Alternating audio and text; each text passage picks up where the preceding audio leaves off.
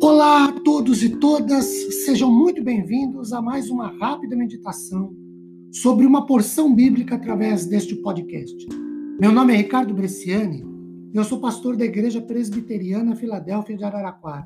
Igreja esta, situada na Avenida Doutor Leite de Moraes, 521, na Vila Xavier.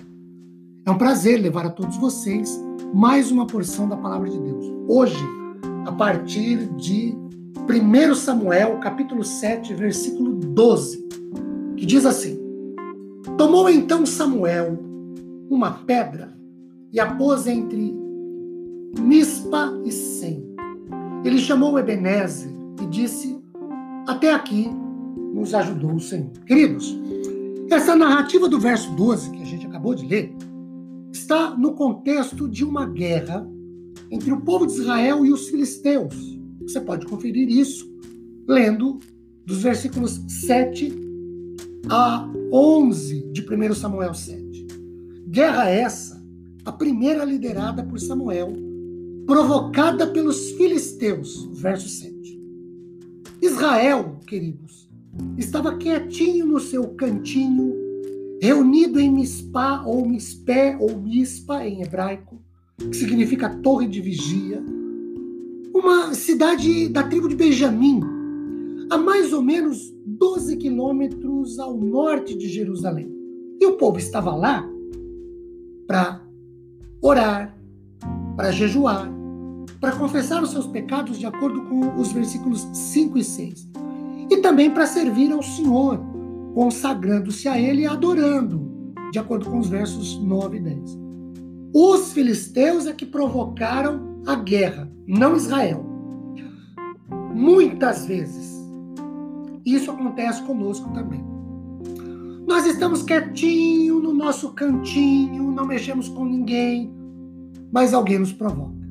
Ou nós nos reunimos para orar, para jejuar, para cultuar, para servir a Deus, mas o inimigo, incomodado com isso, nos chama nos provoca para a guerra, para a batalha. Bem, vencida a guerra, de acordo com os versos 10 e 11 de 1 Samuel 7, Samuel celebrou a intervenção de Deus por meio de um memorial, um símbolo, uma pedra cujo nome ele chamou de Ebenezer, em hebraico, pedra da ajuda, dando a entender clara e cristalinamente que Deus ajudou Israel a vencer essa batalha. Ou, como disseram Radmaker, Allen e House, o sobrenatural interveio. Deus interveio a favor de seu povo. Queridos, isso também acontece conosco. Ou vencemos cada uma das nossas lutas, de nossas batalhas, com a ajuda de Deus. Afinal, como o próprio Jesus disse em João 15, 5, sem Ele, nada podemos fazer, nada realizamos, nada conquistamos. Por isso, Paulo afirma em Romanos 8,37 que em Cristo Jesus somos mais que vencedores. Queridos, a derrota dos filisteus, lá em 1 Samuel 7, foi tão completa e avassaladora que, segundo F. F. Bruce, nos dias de Samuel, eles, os filisteus, nunca mais importunaram Israel. E Israel conquistou o território perdido. Queridos, foi Deus quem restringiu os filisteus, como também os amorreus e os cananeus, povos inimigos, igualmente. Verso 14.